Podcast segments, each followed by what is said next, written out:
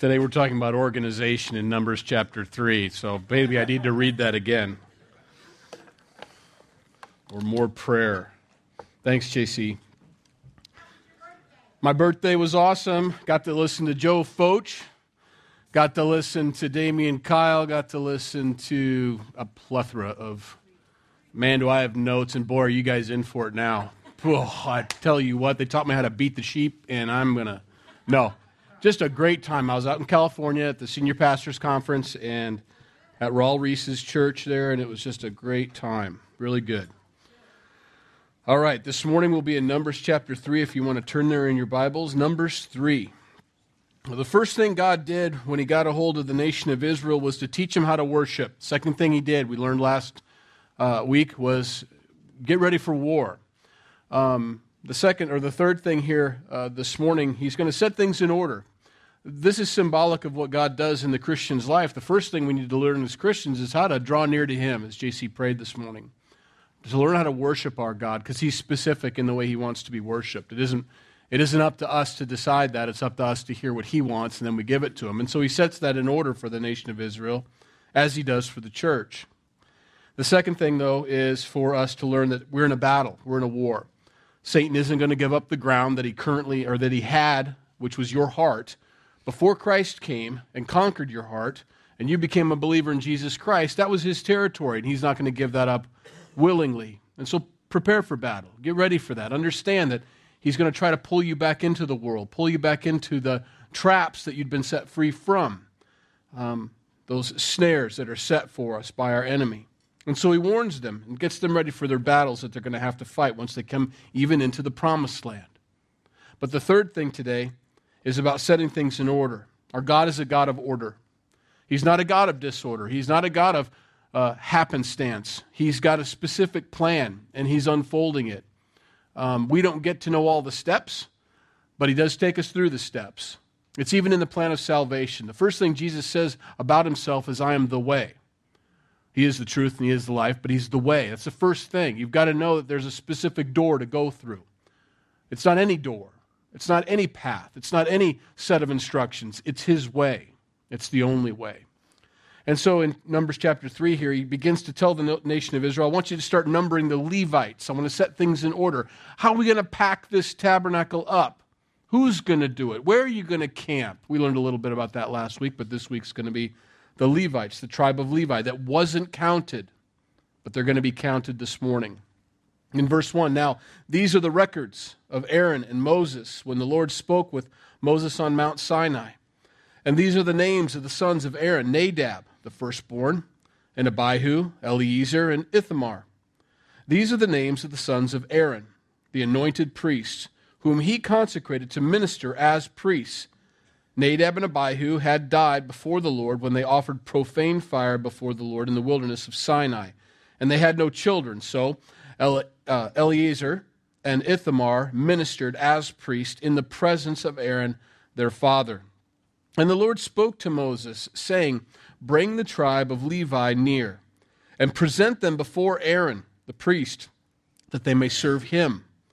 And they shall attend to his needs, and the needs of the whole congregation before the tabernacle of meeting, to do the work of the tabernacle. Also, they shall attend to all the furnishings of the tabernacle of meeting, and to the needs of the children of Israel to do the work of the tabernacle. And you shall give the Levites to Aaron and his sons. They are given entirely to him from among the children of Israel. The first thing God does is sets up a hierarchy. He does. He sets up a CEO. Who's going to be in charge of the worship? It's going to be Aaron. Who's going to be under his authority? All the Levites. And they're going to do this, and they're going to help him because obviously he can't do it by himself, but he does set it up so that Aaron, uh, Aaron's going to be the overseer. And then all these guys are going to come alongside and help. And he says, I'm giving them entirely to him. They're, they're his to use. And when you get set aside and consecrated for a purpose, that means you're, you can't be used for anything else. Uh, that goes without saying, but sometimes we forget that. Um, in your job or anything else, you, you'll find when you first start a job. And if, if, your if your job description isn't clearly defined, you'll find yourself getting off on things you're like, and that's okay. remind yourself as a Christian that you're getting paid by the hour to give them your time and you do whatever they ask you to do. but it, all, it, it isn't the best use of your time a lot of times. You, you may be an engineer at the company, but someone spilled in the bathroom and you're not clearly defined. So they take the engineer who's getting paid uh, $85,000 a year and puts him in the bathroom to get the job cleaned up. There's nothing wrong with that. Certainly he's capable or she's capable of doing that, but it isn't the best use. And so when you're set aside, when you are consecrated for a specific job, it's best you stay to that task as opposed to getting sidetracked. God here specifically says to them, I want the tribe of Levi to be set aside to be used for this purpose. Don't drag them off to battle. Don't drag them off to uh, go farm. Don't drag them off to start doing this, that, or the other thing. I need them focused on this. And that's important. We saw that in the New Testament when the disciples were discovering that the, uh, the, the Jewish uh, widows, some of the Greek Jewish widows, they were, they were um, half and half, weren't getting their daily distribution like they were supposed to. And the, you know, the complaints go, they go up. That's how complaints go. They travel all the way up. And they said, it's not good for us to leave the Word of God and, and, to, and, and prayer to go serve tables. We need to set some people up so that they can do this. Now, there's nothing wrong with those guys doing it, and certainly they were taught that by Jesus to go ahead and serve tables, and they can, and they can do that. No big deal. But it isn't the best use. Let's find some guys that aren't teaching. Let's find some guys that aren't called to be in charge of like this brand new church thing that Jesus set up. Let's find some guys that can wait on the tables. And, and sure enough, they did. They found seven men full of the Holy Spirit to go ahead and take care of that task so that these guys weren't taken off track. They weren't, um, it wasn't the best use of their time, obviously. And so God's setting things up in order. He's a God of order. He wants them to know that. And so um, I'm giving them to you. Now, use them properly, though. You know, uh, uh, make sure everything's taken care of the way it's supposed to be taken care of. But don't let them get sidetracked and, and used in any other way. I want them to be exclusive to this. Now, later on in the history of Israel, we're going to see that these guys eventually do get distracted from what they're supposed to be doing. They do, do get taken away. They weren't, uh, they weren't the people didn't think much of them. They didn't really care about the temple, the tabernacle at the time. They didn't care about what was going on. And all of a sudden, they came in to see what's going on, and they find out the, the Levites and uh, they're all out there farming and doing everything else, and they weren't doing what they were supposed to be doing, which is taking care of the needs of the tabernacle and taking care of the needs of the congregation. They were off because they had to, because they had to provide, they had to take care of their families. It just wasn't there anymore. And so God says, I want you guys to stay focused. Remember, that's God's original intent. I want you to do this one thing order. You're going to see that throughout this chapter. Verse 10 So you shall appoint Aaron and his sons, and they shall attend uh, to their priesthood. But the outsider who comes near shall be put to death. No one else could do this. They were the only ones. It's not like someone could swap out with them. Then the Lord spoke to Moses, saying, Now behold, I myself have taken the Levites from among the children of Israel instead of every firstborn who opens the womb among the children of Israel. Therefore, the Levites shall be mine, because all the firstborn are mine. On the day that I struck all the firstborn in the land of Egypt, I sanctified to myself all the firstborn in Israel, both man and beast. They shall be mine. I am the Lord. He's changing something here, isn't he? He used to say, All the firstborn are mine, and they would have to offer up a certain sacrifice. He says, Not anymore. I'm specifically speaking of this group right here. They're mine. I want them to be mine. They're consecrated to me. As soon as they're born, they are going to serve at the tabernacle and eventually the temple. But they're going to serve me. That's what they're called to do. This whole tribe is set aside for me. So he's replacing it. Instead of the firstborn of everybody, I just want these Levites now. Then the Lord spoke to Moses in the wilderness of Sinai. Now I pause there because so far everything it's, it's God's choosing. God's been saying it. Um,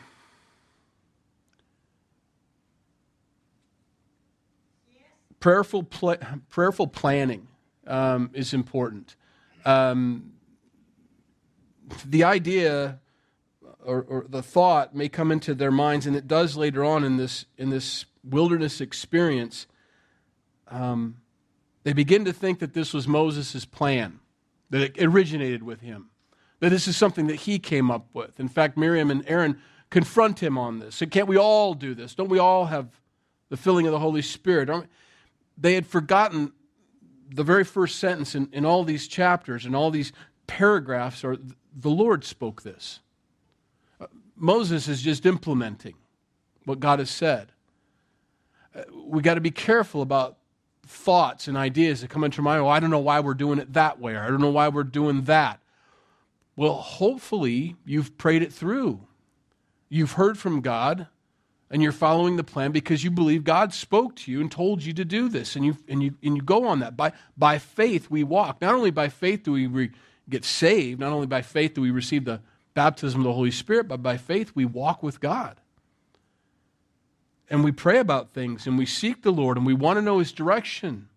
And then when we feel like we've got that direction, we go with that based on the fact that we're following his leading, not our own planning. So there can be planning, but it needs to be prayerful. We need to wait for God to, to speak. Now, that's important because all these things that we've discussed so far are what God has asked. I want you to do this. But it's easy after the original order has been given from God years later to forget that this was His idea. It wasn't our idea. It wasn't a man's plan. It wasn't a, you can't second guess it then. When you remember that it's God that told you to do that, you never have to worry about the expectations you may have or the fruit of it. God brings the increase or, or doesn't bring the increase. It's completely up to Him. All you did was follow through with His plan. And so be encouraged in that. When you're planning, when you're thinking ahead, when you're trying to figure out what the next step is, to be prayerful in it. And I don't mean throw it up and say, God, here's my idea. I'm running with it. I hope you bless it. That's not exactly prayerful planning. Prayerful planning is to lay out the situation before God, lay out your life before God. My, my life is no longer my own. I, I don't live for myself anymore. I live for Christ. And so I lay it out before you, God. What would you have me do with this life? I mean, I had a whole lot of ideas and thoughts before I got saved, but now that I'm saved, and I'm eternity minded and I'm thinking about living forever with you, and that's really my goal. I got long term goals now. That's to get into heaven and to be pleasing to you. What do you want me to do today? Because it might not have been my plan. That's prayerful planning. And then you wait for Him to speak, and you wait for Him to answer you. And when you feel like you've got a direction from God, you go, okay, Lord, I'm going to do it because you've told me to do it. I'm going to go with it because you've asked me to do this. And I'll always remember that, that I waited and prayed and I left it in your hands. And when you told me to do it, I ran with it. And whether there's an increase or whether there's no increase, I did what you told me to do. I was an obedient kid, I was an obedient servant. That's all God's asking of any of us. That's all God's asking of them. And from the very beginning, He sets these things in order, and He never stops all the way through Revelation.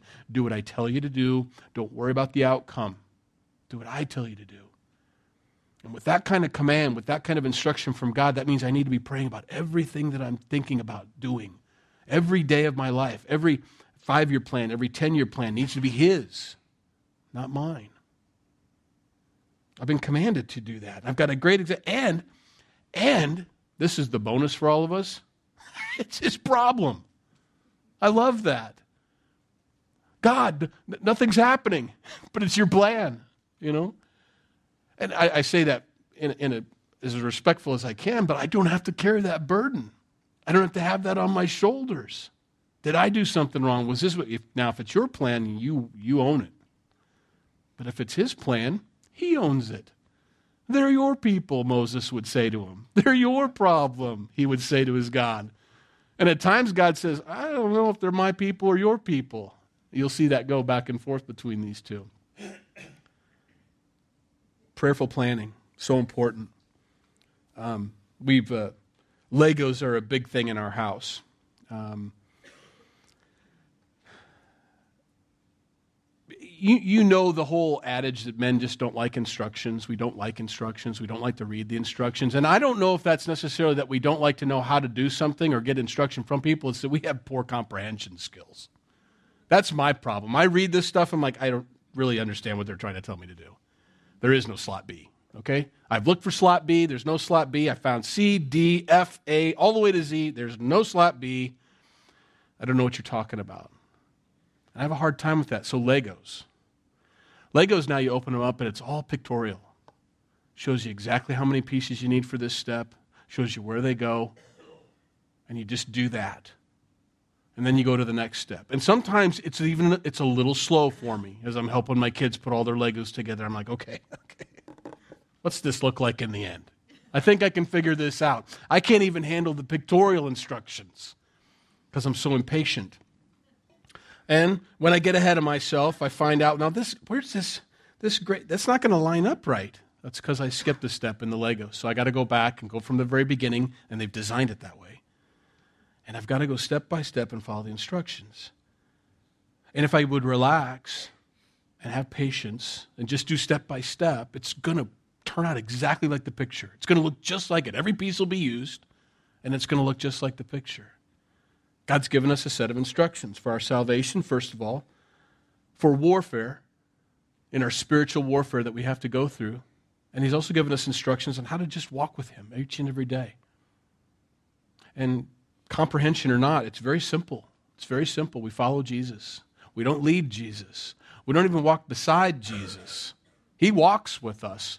But I hate for Him to be tugging on my coat saying, Why are you going in this direction?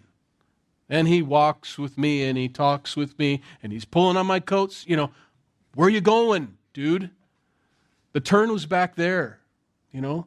But you're so caught up in whatever it is you're caught up in, you're not prayerful, you're not paying attention to me, and you're not following my leading, Jesus would say to us. It's order. There's a specific plan, a specific path for us. He has good works for us to walk in. And if we follow his path, if we follow his simple instructions day by day, we're going to hit every one of those things. We're going to get to do all the things he had planned for us. Prayerful planning, so important. So he switches. Instead of the firstborn of everybody, I just want the Levites. Verse 14. Then the Lord spoke to Moses in the wilderness of Sinai, saying, Number the children of Levi by their fathers' houses, by their families, you shall number every male from a month old and above. That's different. For war, it was 20 and above. But for the Levites, a month old and above. So Moses numbered them according to the word of the Lord, as he, com- as he was commanded, as he was commanded, as he was commanded, as he was commanded. I can't emphasize that enough. These were the sons of Levi by their names Gershon, Kohath, and Mirar. Mirar, oh wow. Merari. Ferrari. That's okay. Merari. And these are the names of the sons of Gershon by their families Libni and Shimei, and the sons of Kohath by their families uh, Amram, Izhar, and Hebron, and Uziel. And the sons of uh, Merari by their names Ma- Mahali, uh, and Mushi, and these are the families of the Levites by their fathers' houses. From Gershon came the family of the uh, Libanites, so that's where the ites start coming from, the Jewish ites version. You've got the Girgashites and all those others, you know, and, and this is the ites. Uh, the family of the Shemites, these are the families of the Gershonites. Uh, those who were numbered, according to the number of all the males from a month old and above, of those who were numbered, there were 7,500. That's our first number. The families of the Gershonites were to camp behind the tabernacle westward. Remember how we set up the camps last week for everybody else? Now, the Levites actually get divided up into four groups, and they have to camp specifically by family around there. 7,500 of them, you are going to be uh, westward. The leader of the father's house of the Gershonites um, was Eliasaph, the son of uh, Lael. The duties, so they've each got specific jobs, of the children of the Gershon in the tabernacle of meeting included the tabernacle, the tent with its coverings, the screen uh, for the door of the tabernacle of meeting, the screen for the door of the court, the hangings of the court, which are around the tabernacle and the altar, and their cords according to all the work relating to them. So that's your job. Not only are you a Levite, but here's what you do while you're a Levite. You do this thing, you handle these implements, and you take care of those implements while they're set up. That's what you do. That's it. I don't have to worry about what uh, the, the Kohaths are doing next door. I don't have to worry about um, what the Meraris are doing. I don't have to even worry about what Aaron's doing. All I have to worry about are these things right here. This is my responsibility, and to be content with that. To be content with what God's placed in front of you to do. To, these are the tasks He's given me. I love knowing exactly what I'm supposed to do. I hate it when I don't know what I'm supposed to do. It's very hard for me. This is how I am. I like to know, just tell me exactly what you want me to do, and that's what I'll do. I remember when I was being trained up to be a pastor, he wouldn't tell me what I'm supposed to do. He'd leave it up to my opinion sometimes. I'm like, I don't want to know what my opinion is. I want to know what you want me to do exactly. He's trying to make me a man of prayer. He's trying to get me to seek God.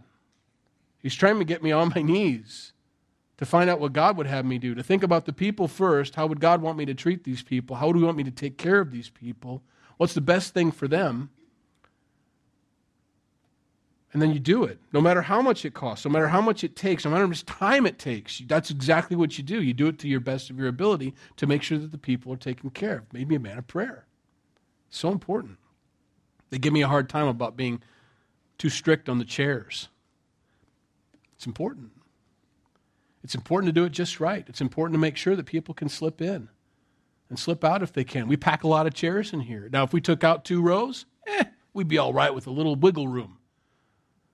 But we don't have two rows to take out. We have to put every one of these chairs in here to make sure people are comfortable and have a place to sit without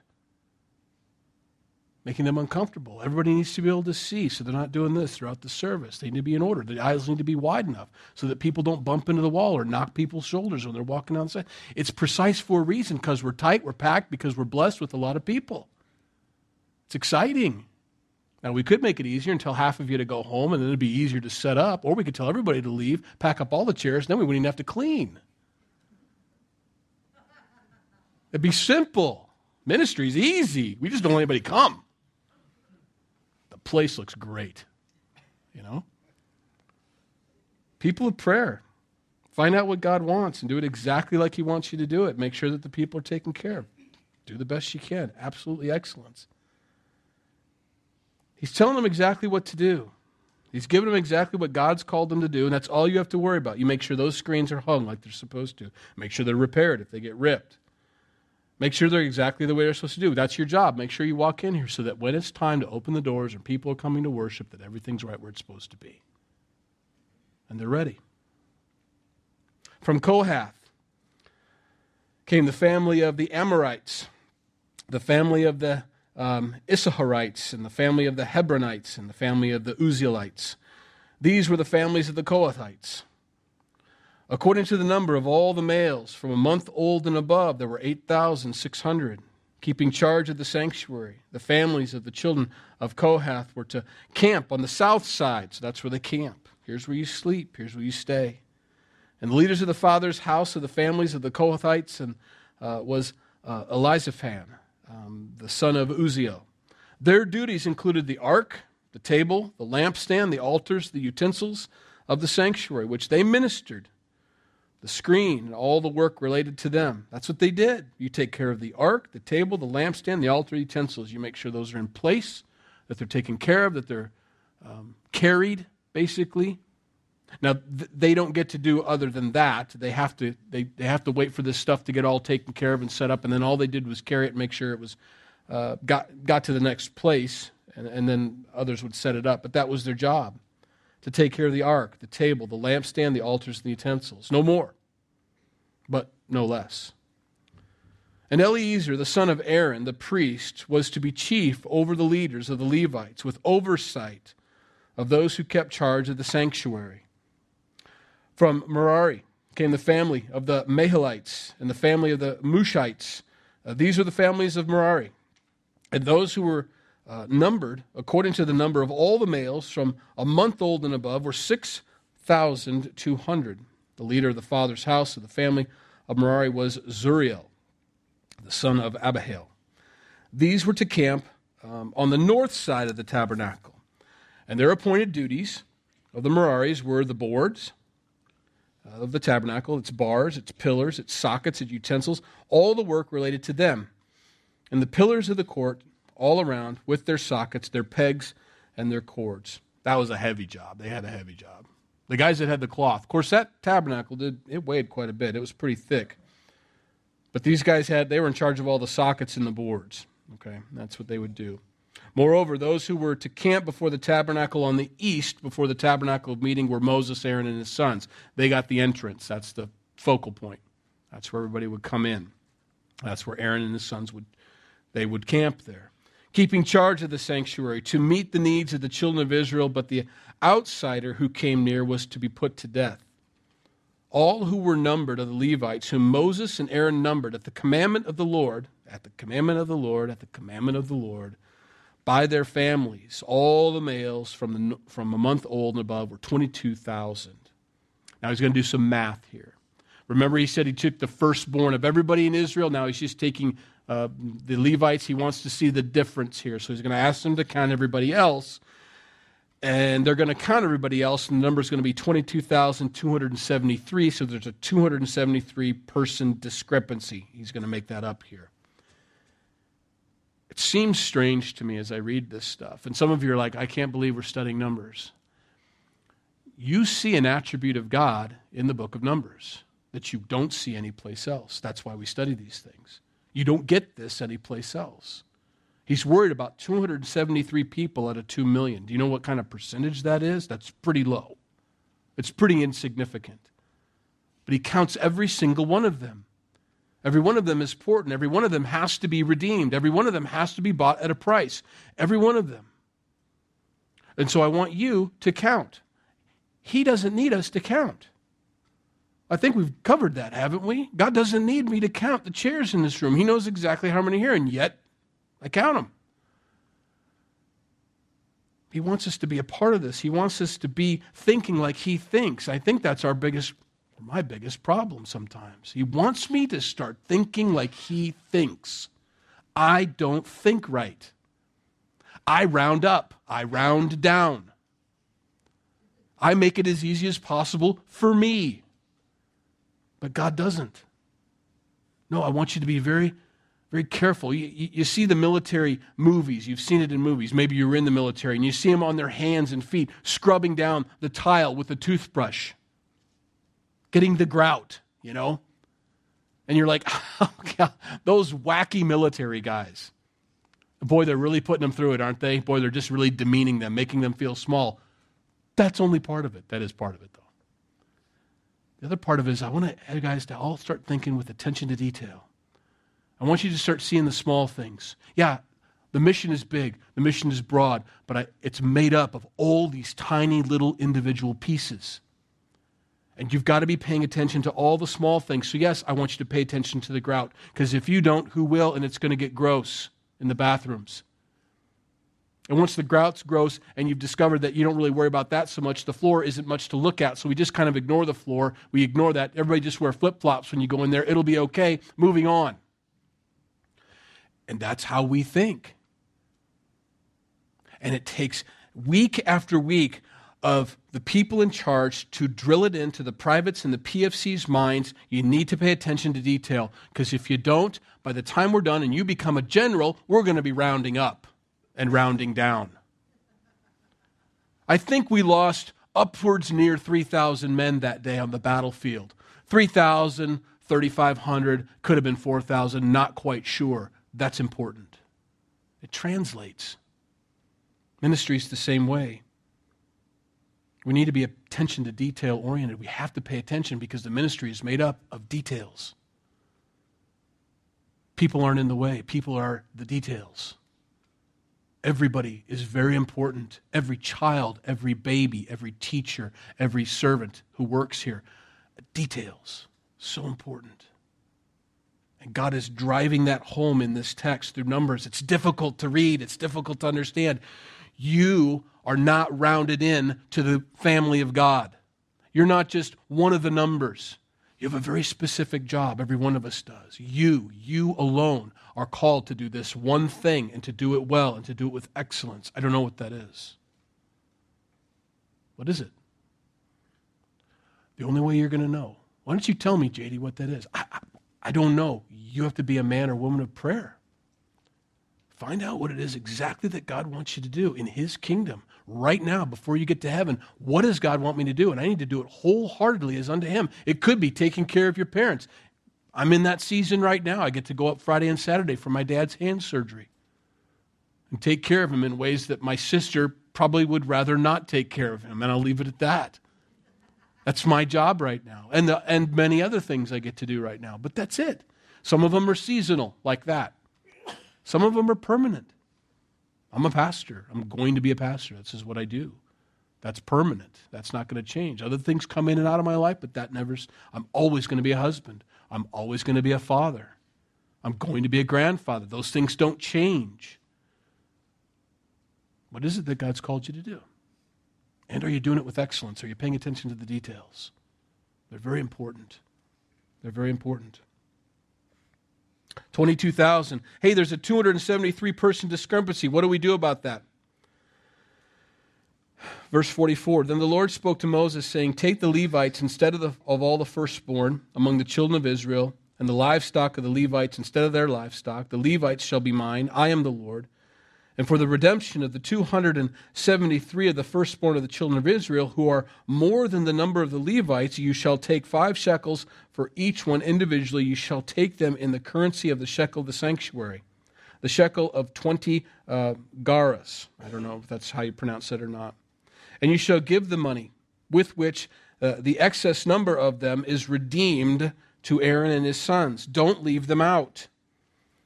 They're not lost. Some look at that, and uh, I read some of the commentaries, and this is how they got a little bit more money. First of all, God doesn't need any money at all. He made everything. He made the money in my pockets and the elements that are made that, that make it up. He did all that. He doesn't need my money at all. That's not the message here. The message is 273 people were redeemed. That's the message. They weren't rounded out, rounded up, rounded under, whatever. He knew them. I want you to count them. Not 270, not 250 plus. 273 people need to be redeemed. So Moses took the redemption money from those who were over and above those who were redeemed by the Levites. From the firstborn of the children of Israel, he took the money 1,365 shekels, not 64, not 66, 3,665, according to the shekel the sanctuary. And Moses gave the redemption money to Aaron and his sons, according to the word of the Lord, as the Lord commanded Moses. Jesus is the way, the truth, and life. He's our Redeemer. It's very specific. I don't need any more than Jesus, but I certainly don't need any less than Jesus either. I have to have Christ. I must have the Savior that God provided. I must be redeemed by the way He's prescribed us to be redeemed, and so does the rest of the world. Don't lose that. Don't lose sight of that. As the world is rounding down and rounding up and saying all roads lead to heaven, and don't be so specific on that. Don't be such a stickler in that area. Can't you let that go? I can because I'm a man, but God doesn't, and I follow him.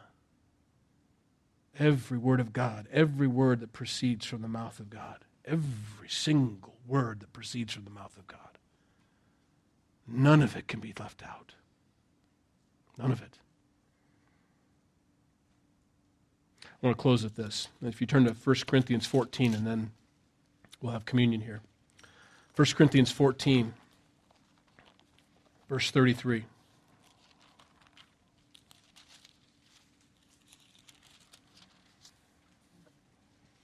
In the New Testament, as the church was getting things together, and they were in the Corinthian church, they get to be our scapegoats. They're the, they're the, the, the, students and the teachers at the same time of how we're supposed to walk. They were living and worshiping in an unprescribed way, in a, in a way that was out of order.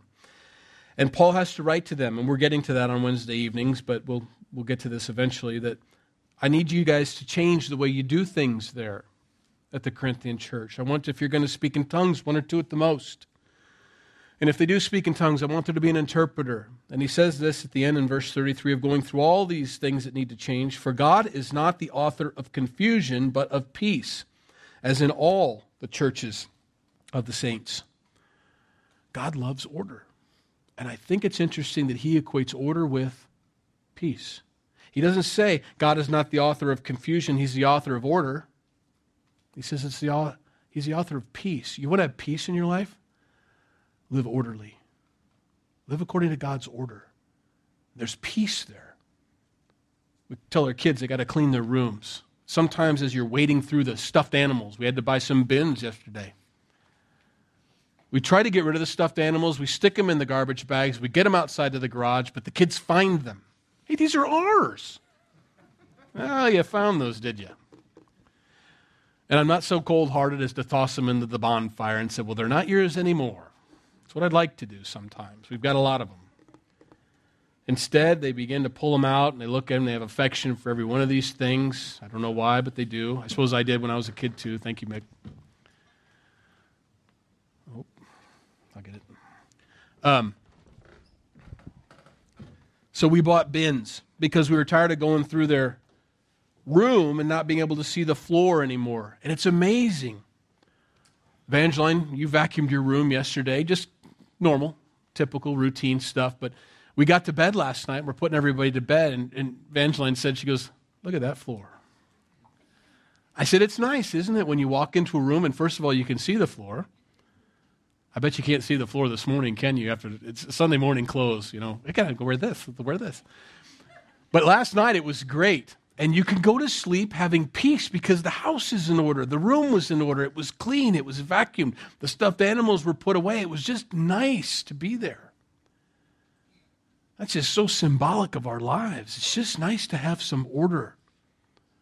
Get rid of the chaos and the clutter. Simplify things. One of the things Joe Focht taught was one of the best teachings I've ever heard in my entire life was Joe Focht's teaching on John the Baptist this this week. Unbelievable.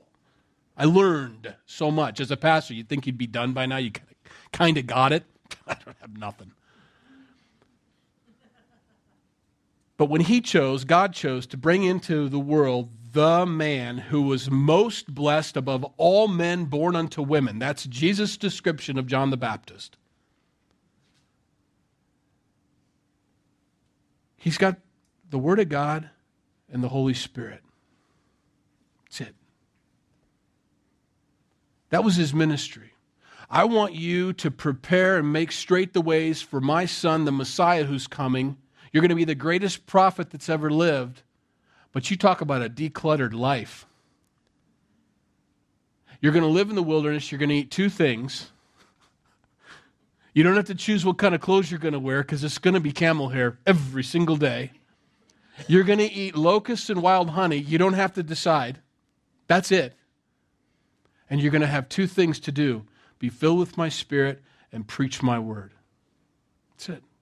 In fact, you don't even have to leave the wilderness, they'll come to you. Decluttered, you know. Peace. Absolutely knew what he was going to do every single morning. Woke up with a purpose and a plan, was not distracted by a thing. Now, if you all come with camels here next week, but isn't there some things we could throw out?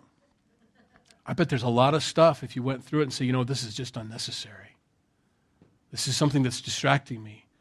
I mean, if I really am eternity minded, if I really am thinking about living for God and not for myself right now, I imagine there's some things that are in the way, you know.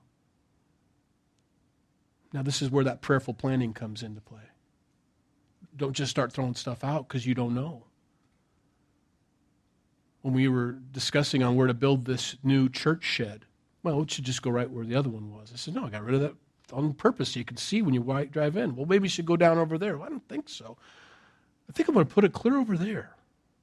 And there were a lot of people that are like, why?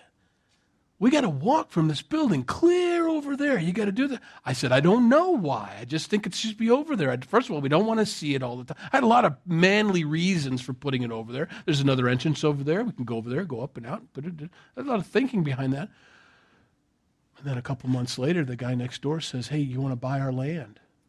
And now that shed's maintenance shed is right in the middle now, I didn't prayerfully hear from God saying, Soon men will be calling you to buy land. I didn't hear any of that, but I knew what He did tell me to do put that there. Okay. And I didn't go by sight, I went by faith. And now it's right in the middle where it's supposed to be. It's a perfect placement for it, but that's because God did it. because I don't have a plan, because I don't know what to do, and neither do you. And you got to admit that. But I will do today what he has asked me to do. Today I'm going to do what he's asked me to do, you know? And it'll be perfect for tomorrow if I do what I'm supposed to do today. And I'll be right where I'm supposed to be to start tomorrow if I do what I'm supposed to do today. And if I stay with that mindset my whole life, prayerfully planning, being right where God wants me to be, I'm always going to be primed and ready for the next step. And I won't have to backtrack anymore. Now, we've got communion in our hands. The guys were very efficient. I like that. That's great. We move right into it. This is to remind us of that. You know, Jesus had the plan, and while we were still enemies, he died on the cross for us, despite all the naysayers, and Peter being the chief among them. I'm going to die on the cross. No, you're not, Jesus. Far be it from you. Get behind me, Satan. I wonder how many times that's happened in my life where God's told me, here's what he's going to do, and I'm like, that's a bad idea, God. Get behind me, Satan. And so he goes to the cross despite everybody telling him he shouldn't go. And he accomplishes something amazing. And I think every time I have this communion, when he says, Do this in remembrance of me, there's a lot to remember. First of all, that I'm forgiven for my sins because he's the way, the truth, and the life. And he did it. He accomplished it. And it was his plan and his idea. And I'm thankful for that. But also, there's a whole lot going on here that when nobody else on the earth knew, he did. And to live that way. I don't know what tomorrow brings. I don't know exactly what's going to happen. I don't know what I'm going to get diagnosed with. I don't know what you're going to get diagnosed with. I don't know whether I'll have a house to live in tomorrow. I don't know. But God does. And so as we eat and drink this, reminding ourselves of what Christ has done for us on the cross, that we're saved by a plan that only He knew about and implemented by Himself, that we've now agreed is a good plan I want to remind myself that whatever He has for me next is probably going to be a good plan too and perfect and way above and beyond what we could ask or think. And so thank you, Jesus, for dying on the cross for our sins. As we hold this cup of juice in our hands, or we're reminded that you said, This is the cup of my new covenant. And the cup that we're drinking right now isn't the cup of your wrath, which will be poured out on a Christ rejecting world in the book of Revelation in the last days during the Great Tribulation period. We, we don't drink from that cup because you died on the cross for our sins. We drink from the cup of salvation. We remember that this morning. We hold the bread in our hands, which you said represented your broken body for us. It's not our broken body that, that by all rights should have been us on the cross. It isn't. And you replaced us. You took all of that wrath, that whole cup of wrath that you asked your father in the garden if it could pass from you, let it pass. But it couldn't, and so you took it. And your body was broken instead of mine. And we're thankful for that this morning, God. And we remember you this morning that your plan is always the best. You're always looking out for our best interests. Thank goodness you didn't listen to Peter or anybody else that told you not to go to the cross because we'd all still be in our sins if we had if you'd listen to us. So, God, help us to listen to you. Help us to do what you ask us to do. And to do it wholeheartedly every single day with excellence, God. In Jesus' name we pray. Amen. Let's eat. God, you thank, we thank you for this time we've had together. Um, we have our own quiet times. We study the Bible on our own. Um, we have our own prayer life. But God, when we come together, it's something special about it, Lord we're reminded of what eternity is going to be like with you. Singing songs together like a choir, hearing your word, being in your presence, um, allowing your Holy Spirit to move through a body, not just an individual part. Uh, we thank you for that, God. So this morning, whatever you spoke to us in your word, whatever you showed us, God, whether that's to declutter, whether that's to be prayerfully planning, whatever it may be, God, help us now to go out and do it. To not be confused with hearing being obedience, but with doing it is obedient. So, God, help us to do now what you've asked us to do, what you've showed us to do. For the encouragement this morning, Lord, we thank you for that. Thank you for encouraging us, um, coming alongside of us, Lord, um, showing us, that, yeah, you're walking in the right direction, you're doing the right thing. Um, thank you for that. We need to hear that from you. We need to hear those encouraging words from our Father. And so we thank you for that this morning. Um, Lord, bless these folks as they go today. Uh, you have a lot of good works for them to walk in this week. I pray that the, every one of them would find every one of the good works, Lord. In Jesus' name we pray. Amen.